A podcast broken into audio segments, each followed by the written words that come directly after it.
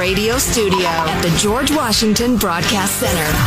Jack Armstrong and Joe Getty. The Armstrong and Getty Show. Facebook CEO Mark Zuckerberg announced he supports a change, too. In his prepared testimony, he said, instead of being granted immunity, platforms should be required to demonstrate that they have systems in place for identifying unlawful content and removing it. But Google doesn't sound like it's on board. CEO Sundar Pichai warned that reforming or repealing the law could harm free expression and hamstring companies. Meanwhile, Twitter is pushing industry solutions, testing out ideas like getting its own users more involved and an open, decentralized platform. Bottom line, Scott, no one is on the same page here, not even the CEOs themselves. An open, decentralized platform with the users involved. That's an interesting idea, kind of like what Wikipedia is. It sounds like to me on Twitter. I saw Zuckerberg said that yesterday about platforms. They should have to have a mechanism for getting what? False stuff, illegal stuff, whatever off the site. And I wondered if misinformation. And I wonder if that was one of those things that Amazon does all the time. The reason Amazon is pushing for a certain wage is that they know that nobody else can do it, and that will keep competition away. And I just wonder if that's sort of Zuckerberg's Facebook thing is no startup could afford to do that. So they'll not have any competition.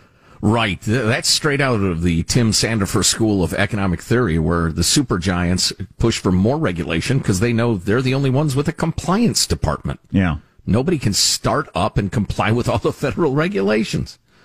Not many people realize that. I don't know if that's what Zuckerberg's up to, but that's the first thing I thought of when I heard him say that. And anyway, we've got more for that hearing that is going to be happening. Oh, breaking news, Jack. Model Chrissy Teigen has left Twitter, film at 11. Of her boobs. So join us then. Because of what? Because it's destroying her soul. It's actually somewhat interesting. I don't follow a lot of models on Twitter. I don't follow any. And I think if you do, you're really kind of a moron. Please don't vote. Anybody who tells me they follow any of these hot people, I immediately go to, okay, you're a moron. Let's just tuck that away in the back of my mind. If I'm ever dealing with you for anything, you're a moron. Enact moron protocols. Enact moron protocols. Do not loan them anything. Class A moron. Exactly. Don't ask them for help with anything complicated. You're dealing with a moron. I'm sorry. I think you were trying to set up some fascinating audio. I like it when these famous people announce that they're leaving Twitter instead of just saying, I'm not enjoying this. I don't think I'll look at it anymore. They have to make a public announcement, which is, I think, fits into some of the why you're leaving it is all the attention. I don't know. Yeah, you leave it with a long screed on it about why you're leaving it. And then you come back in a week, by the way. But then you sit down with somebody and do an interview about why you left it. Right. She's not leaving Instagram, by the way. Okay. Does it matter who we're hearing from here, or can we just... tech reporter being interviewed by CNBC. I think what's really notable here is Zuckerberg wants Facebook to be regulated, but only on its own terms and preferably in a way that might make life a little bit harder for his competitors. Mm-hmm. Frankly, there's nothing in what he has proposed that would radically change what you see on Facebook day to day. I think Congress is going to push for bigger changes. The challenge for lawmakers, though, is that the First Amendment and Section 230 largely protect companies' rights to police themselves. So if Congress wants to figure out a way to chip away at that, it's going to have to be really careful, and it's not clear what they can do that will survive legal challenges. So I guessed correctly, or that reporter thinks the same thing I think, that Facebook's doing what all big companies do. They're just trying to come up with regulations that other competitors couldn't possibly pull off. The wrath of Mark. I don't know what I would do if I ran Twitter in terms of trying to, or Facebook. I don't know what the right answer is on this stuff. I wouldn't have kicked Trump off. Sell it and retire and not worry about it anymore. Let somebody else worry about it. That's not a bad plan right there. I'm not going to be worrying about it from my island in Barbados. Sell it and never think about it again for a second. Sounds awesome. Never have it cross my mind for even a moment. Maybe, cash in and boom, toodaloo. Maybe 15 years ago, it could possibly just briefly flitter into my mind. 15 years from now, I'd think, I wonder what they ever did with the social media thing. Anyway, back to my fishing. Yes, the answer.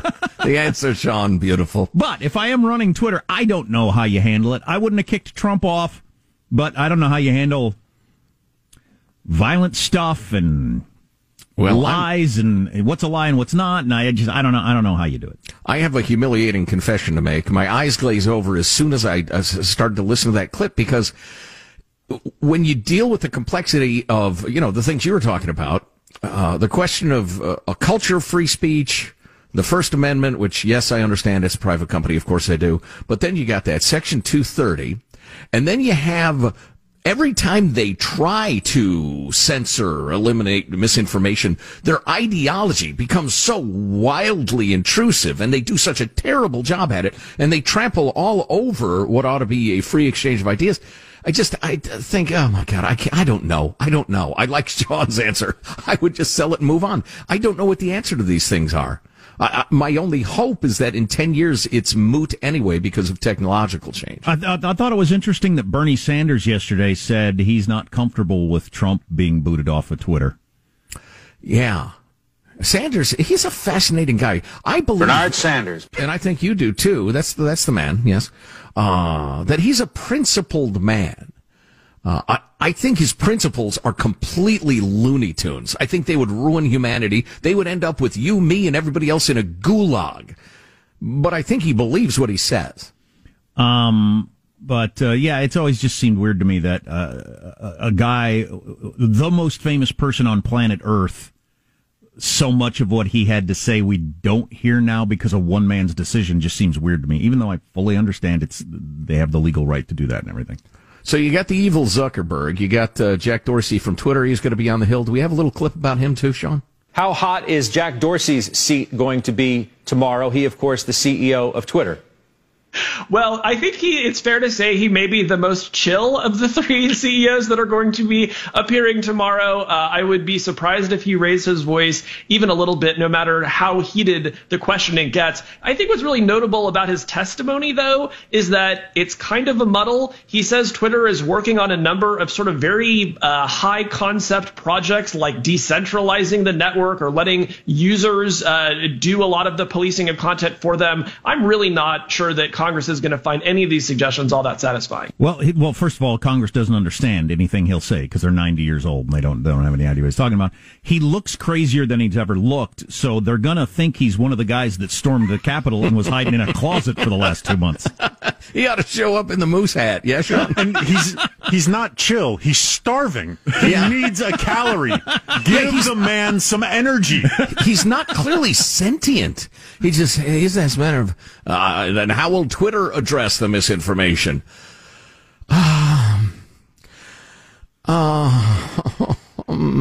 We'll try to... I know a couple people like that. Our users will... that are very zen and are also starving. And so I think some of the whole I'm like really calm about life is because you're just too hungry to react. You're on fire. You can't muster a fight. I can't lift my arm. Jeez, I don't eat a couple of fish scales or I don't know, lick some wheat or something. Try to get a calorie. What, right. He eats for 10 minutes a day or something like that? Something like that. And he may even take, like, days off. He may eat 10 minutes a day, like, every other day or something weird. And then he jumps in the 150-degree hot tub and then immediately into an ice bath and back and forth several times before bedtime. Go ahead. Go ahead, knock yourself out. Before backpacking through the Serengeti for several weeks and, like, tweeting about it. And then you have the under-discussed and completely evil Google, and Sundar Pichai, the CEO of said conglomerate. Go ahead, Sean. Well, interestingly, he's the one who's actually standing up for Section 230. He's pointing out that the internet is actually bigger than the three companies that will be speaking tomorrow. And he's urging lawmakers to take real caution as they attempt to chip away at what a lot of people, myself included, do believe is the foundation of the modern internet. And then I think Pichai serves a second function, which is sort of as a human shield to prevent the CEO of YouTube from having to testify when most of lawmakers' questions about Google, frankly, are about that platform. Google is so giant, and he has decided, unlike the others, to keep such a low profile. He doesn't want to be a household name. He doesn't want everybody to know the temperature of his baths and what he eats and who he's dating. Yeah, all that sort of stuff. Google it. Yeah. Well, I wish them all well. Anybody like to make a friendly bet that nothing comes of this? No, I'm not betting against it. I just saw a headline, alcohol sales drop for the first time since the pandemic began. Is that one of the best indicators that we're coming out of this thing? Well, or is this another thing millennials are killing? No, I don't think millennials are killing booze, but... I think they probably are to some extent. I know they're not drinking beer. I think they're drinking less wine. It's because they're stoned. Hmm. I mean, you all potted up on your weeds, and you don't need to drink, I guess. False choice. Some people mix the two of them in an orgy of senselessness. What's to keep somebody from getting all potted up on weed and then getting behind the wheel? Nothing. Yeah, nothing is stopping that. That's right. It'll happen all the time. A guy found shrimp tails in his Cinnamon Toast Crunch, and it's turned into a story. You can't tell if this is real or not. And a wake makeover for Monopoly. Oh, yeah. Woke Monopoly. Now, I'll give it a whirl because it's got to be better than the regular Monopoly. Anything would be. Right. All on the way. Armstrong and Getty.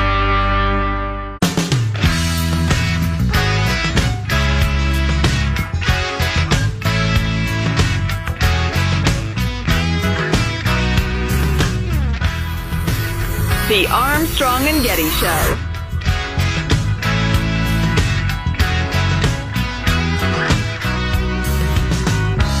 I got a thing for you, babe. Always have.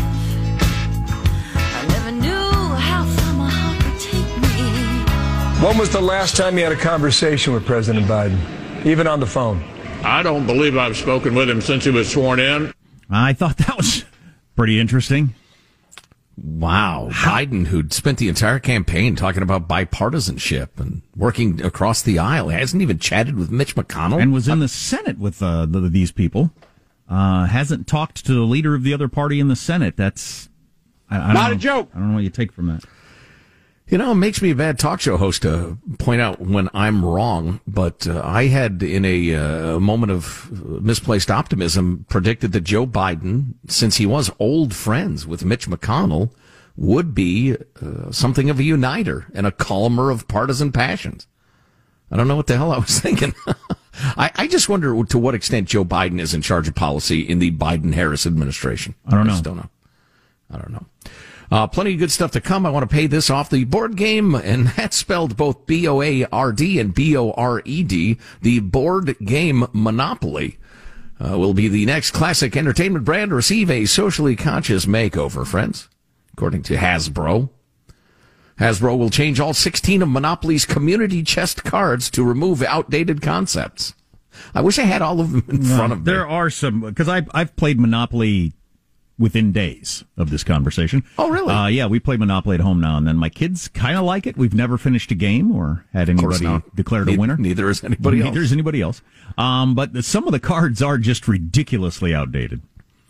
The company said the classic versions of the cards, which include prompts referencing beauty contests and holiday funds, were long overdue for a refresh. Yeah. My kids ask me what some of those things are, and I say, I don't know. I don't know what that is. Sean, can you come up with all the community chess cards in Monopoly? Surely they're somewhere online, but new community chess cards will focus on topics that emphasize community. Hasbro asked the public to vote on potential replacements for actions such as rescuing a puppy or shopping local. Here's my replacement. Replace playing Monopoly with doing anything else. That'd be my replacement. Other cards would penalize players for forgetting to recycle. Oh, God. Or blasting music too late at night. Says Eric Nyman, Hasbro's chief consumer officer, quote, "The world has changed a lot since Monopoly became a household name more than 85 years ago. And clearly today, community is more important than ever." Actually, I'd say community is less important than ever, sir. I think it's exactly the opposite of what you said. I think belligerent, angry tribalism is more important than ever, but not community. But this is Hasbro that brought us the taking the Mr. off of Mr. Potato Head and got so much attention for Potato Head. Castrated Potato Head. So they know how to work the modern media. Speaking of the modern media, how stupid is this? Not everyone was pleased with Hasbro's announcement. Critics took to social media to voice their displeasure. Yeah, we know they did. We know they did. If Hasbro cured cancer, Twitter would erupt with criticisms of it. Yeah, that kind of journalism, which we've called the laziest journalism that's ever existed. I saw that. So when Biden tripped up the stairs on Friday, and man, did that story go away. It was when Trump walked gingerly on the stairs, it was an actual story on the Sunday talk shows about his health and age of presidents, whatnot. Biden almost fell completely down the stairs. The story went away in about an hour. But anyway, I saw like a New York Post article. Twitter roasts President Biden for tripping up the stairs. And they had three not particularly good takes of tweets that they grabbed. And that was their article. That's just such lazy journalism.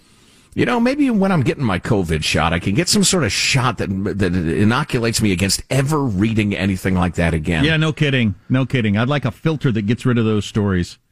I thought this was interesting. I'm reading this from the Morning Dispatch.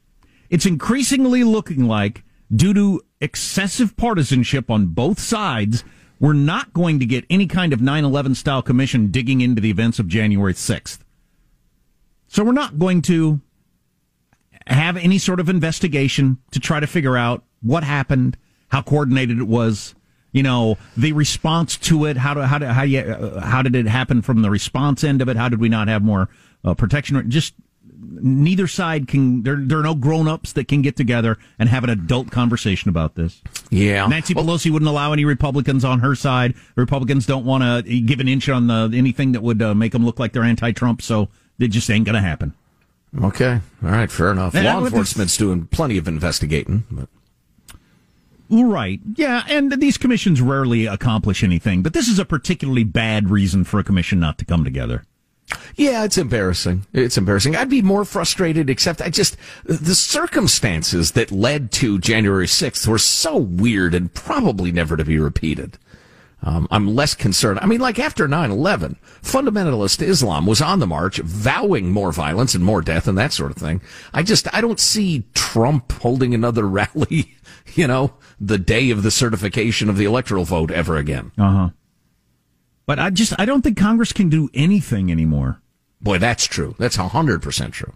Some interesting conversation about cancel culture from some unlikely sources and what the definition of cancer culture is currently. I think you'll like. Armstrong and Getty.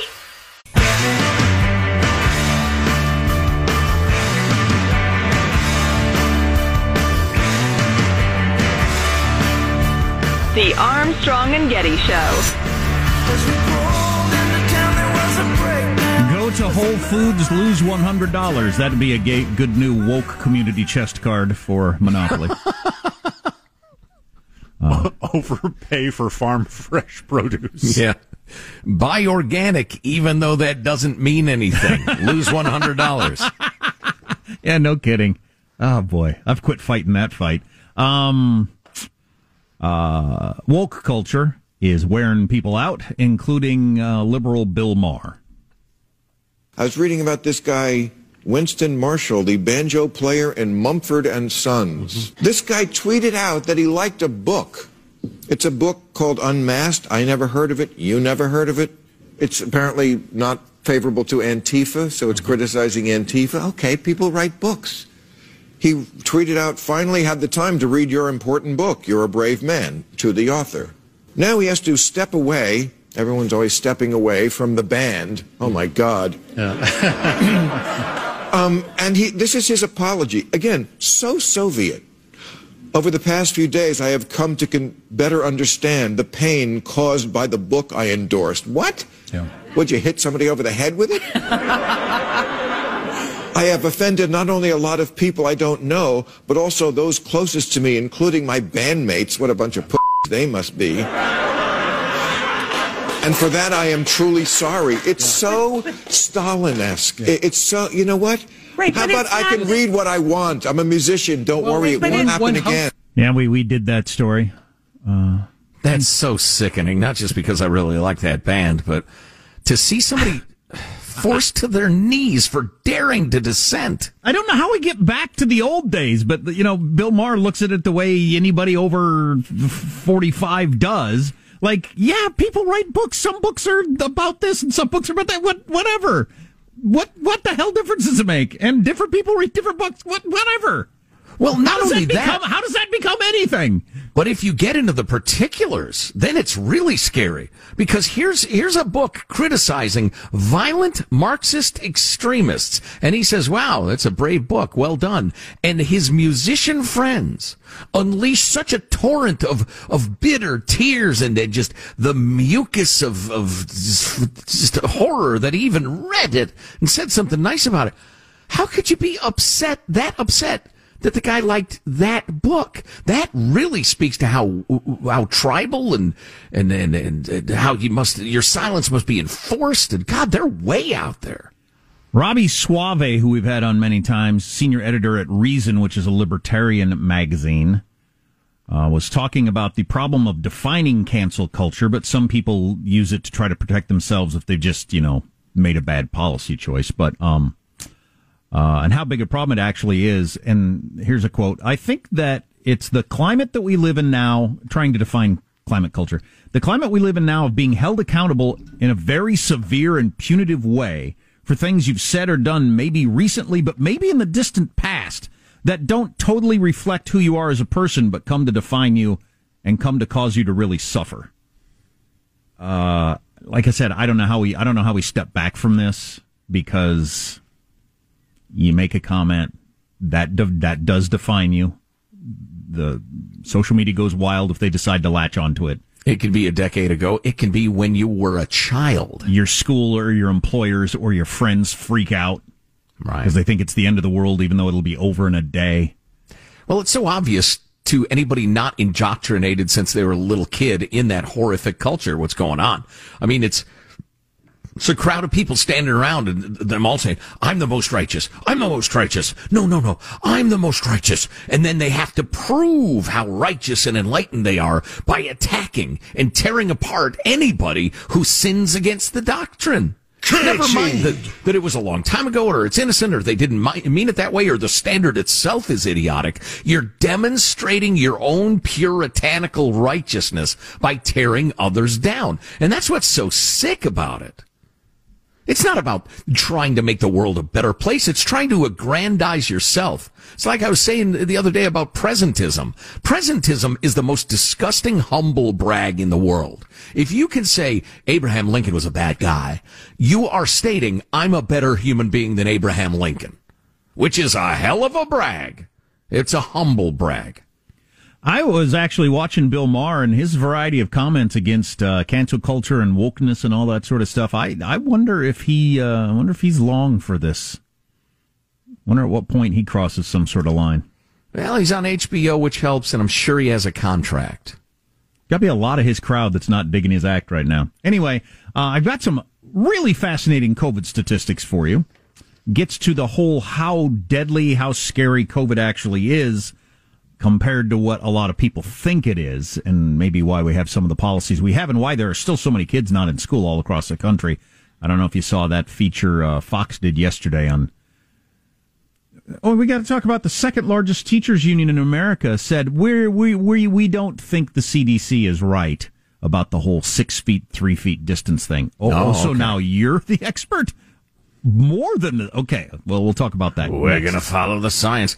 You know, we don't worship being 100% safe around here at the A&G Show. We believe in living your life, having a little sense of adventure, a little innovation, that sort of thing. Take chances. On the other hand, I've never taken chances on keeping my family safe. And whether it's from a break-in, a fire, flooding, or medical emergency, our great sponsor, SimpliSafe, and their home security deliver award-winning 24/7 protection. And it's simple to use, it's simple to order, it's simple to set up. You set up SimpliSafe yourself in about 30 minutes. Couldn't be easier. Then the SimpliSafe professionals take over, and that's when you get that 24/7 protection. And they've won all kinds of awards against much more expensive, much more complicated systems. It is an arsenal of cameras and sensors custom made for your home. So check it out at SimpliSafe.com. Use the code Armstrong, and you get a free home security camera. SimpliSafe.com/Armstrong, 60-day risk-free trial. There is nothing to lose. Go to SimpliSafe.com/Armstrong. Yeah, so the AFT union, it's the second biggest teachers union in America, told the Biden administration yesterday they're not convinced it's safe to cut school social distancing to 3 feet. So they don't recommend schools open, especially in schools, blah, blah, blah, in these areas, la, la, la, la, la. So we now have gone from we're going to follow the science to we're ignoring the science to we're acknowledging the science but telling them they're wrong because I'm in a teachers union. That's my credibility on this. Wow. That is just freaking amazing. Oh, and getting away with it, by the way. Getting away with it. Getting rewarded for it by getting much more money. That reminds me, and I don't know when we can squeeze this in. We'll talk about it during the break maybe, but we received an email from a high school teacher about what it's been like to have the kids come back and his or her experience. It's crazy. It's scary. Wrote this teacher. Stranger than you can even imagine. I can't wait to hear that. So here are some stats. What are we doing to the children? What are those teachers' unions doing to the children? 97% of all COVID deaths are over the age of 45. Amazed I hadn't heard this stat yet. 97% of the deaths are over 45. So practically all of them. If you're under 45, you have a better 1 year odd of dying from a motorcycle crash, falling off a ladder, drowning, a car crash, a firearm death, poisoning, or all kinds of other things than you are of dying of COVID. I need to cancel my motorcycle on a ladder over a pool plans this weekend. Exactly. While holding a gun to my head and drinking bleach. Something that's either whiskey or formaldehyde, and I can't remember which. Right. But, and in 45, you know, is a long way from school age, and it's still, 97%. And what was the stat we had last week about, for whatever reason, people that tend to be the left politically think it's 80 times more deadly for young people than it is. Correct. 80 times. No wonder our policies are so twisted. We're just a poorly informed nation. Or no wonder you grab your kids and leave the park when I show up without a mask on, if you think it's 80 times more deadly than it actually is. You could have practically outfitted kids in nurse garb and had them minister to patients in COVID wards. They're practically impervious to the thing. It's nearly miraculous. I feel like there's labor laws that are against that. I said you almost could, Sean. And so the teacher, God, they're so unspeakably evil. I am a peaceful man. And I urge you to be peaceful too, my friends. But when you think about the gravity of the damage done to innocent little children by the greed and selfishness of a lot of the teachers' unions, it stirs you up to want to do something. Yeah, it does. Legislative, administrative, get your kids the hell out of public schools, itiv. Are you going to tell us the thing from the high school teacher? Yeah, sure. Why not? And later we got to get into the Mark Stein had some pretty funny takes, maybe for hour three of pretty funny takes on Bill Clinton, Kamala Harris being in charge of an Up With Women get together. Yes, and did I mention Chrissy Teigen is leaving Twitter? I've adjusted, I think. I'll take a look at that during the commercials. Armstrong and Getty.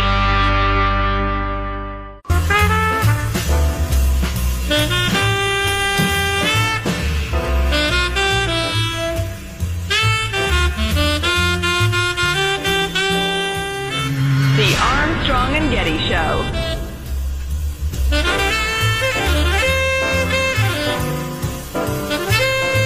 What this situation really shows is how, even in this age of technology, we still depend on old school things like cargo ships and canals.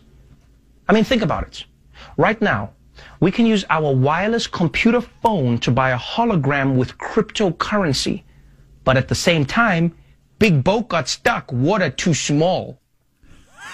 Yeah, that's true. I always think about that when I hear about the percentage of stuff that travels on a truck, which is practically everything, or a train. It's practically everything. Yep, yep.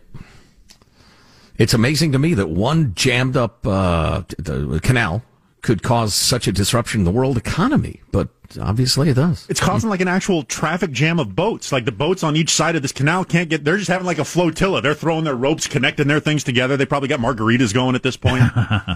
You know, it gets back to that whole just-in-time economy that we have now. That's really interesting. You know, the more I read about it, the more I understand, A, I can't understand it, and B, it's crazy.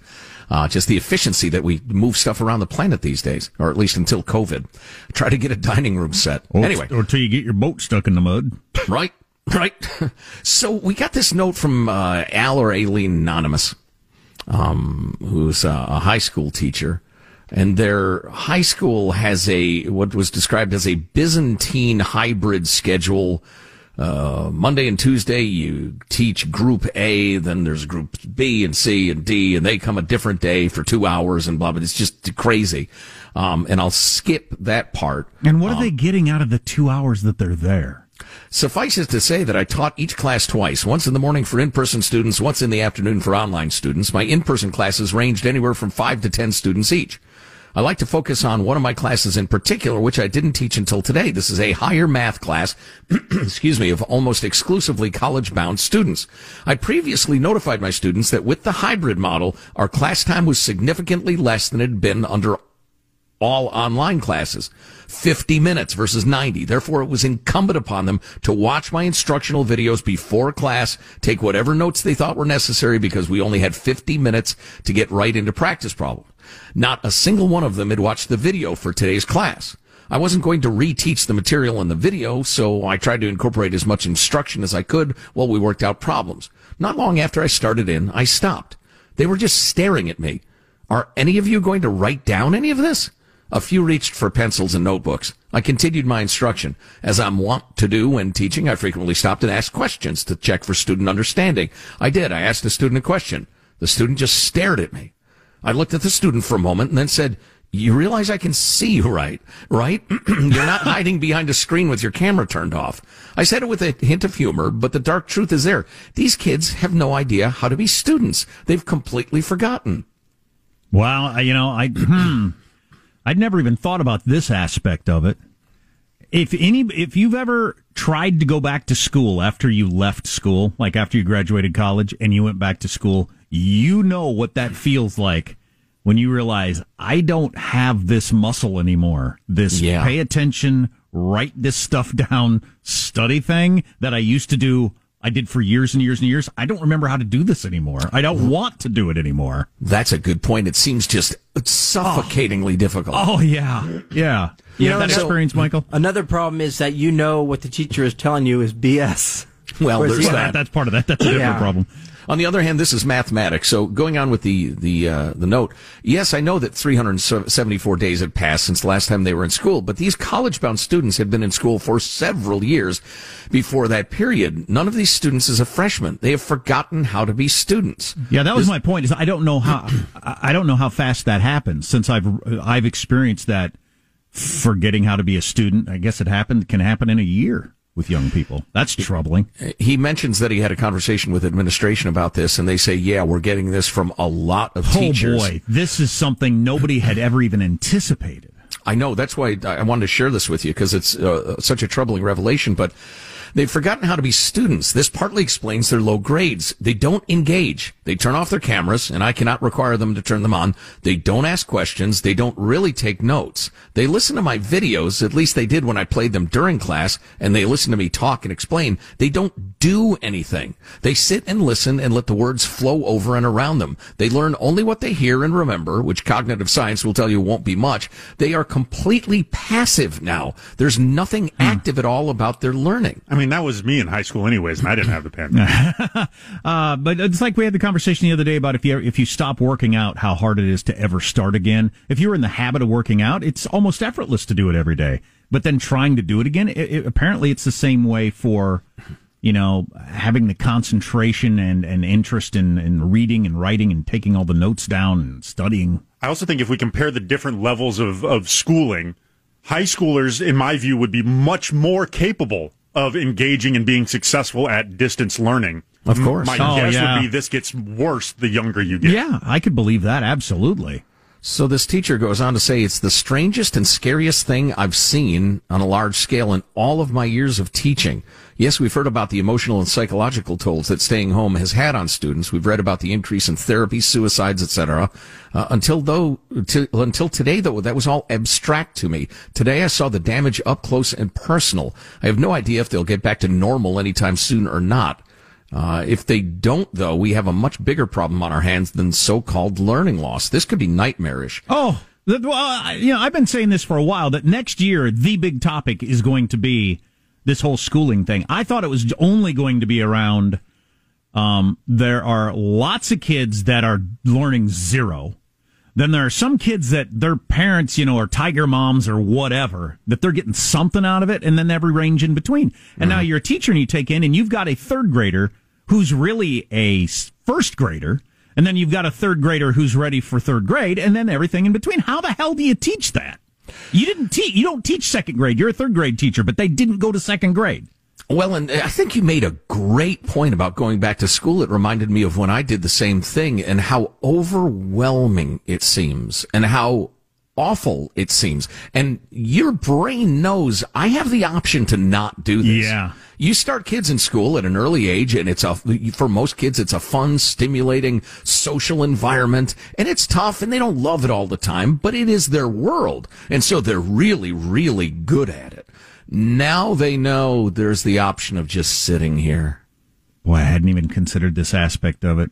Yeah. If you've ever been through that, you know what we're talking about. It's a terrible feeling. I'll go back to a class. This will be kind of fun. And then you sit there first time and think, I don't want to do this again. This is awful. This is terrible. This takes effort, and I don't want to put any effort in. Well, at least it would be perfectly safe to have kids in school right now, but the teachers' unions are still threatening to not open in the fall. At least we've got that to count on. And we've got the teachers' unions arguing with the CDC, saying, no, we don't believe your science. Oh, because your expertise in this is what now? Yeah. It's pretty outrageous. Wow. That is super troubling. Oh, my God. The number of stories that are going to be coming out of this starting next fall. Yeah, I appreciate this teacher posting this and sending it along to us. Everybody needs to be anonymous these days, which is a shame. I would like to hear this discussed on a national level. Yeah, I think it may be the single most important conversation we could have as a people at this point. If anybody's got anything to add to that, your experience, 415-295-KFTC is the text line, 415-295-KFTC. And you're right, this could be the most important thing going on in the country right now. Oh, my God, the poor kids. Armstrong and Getty.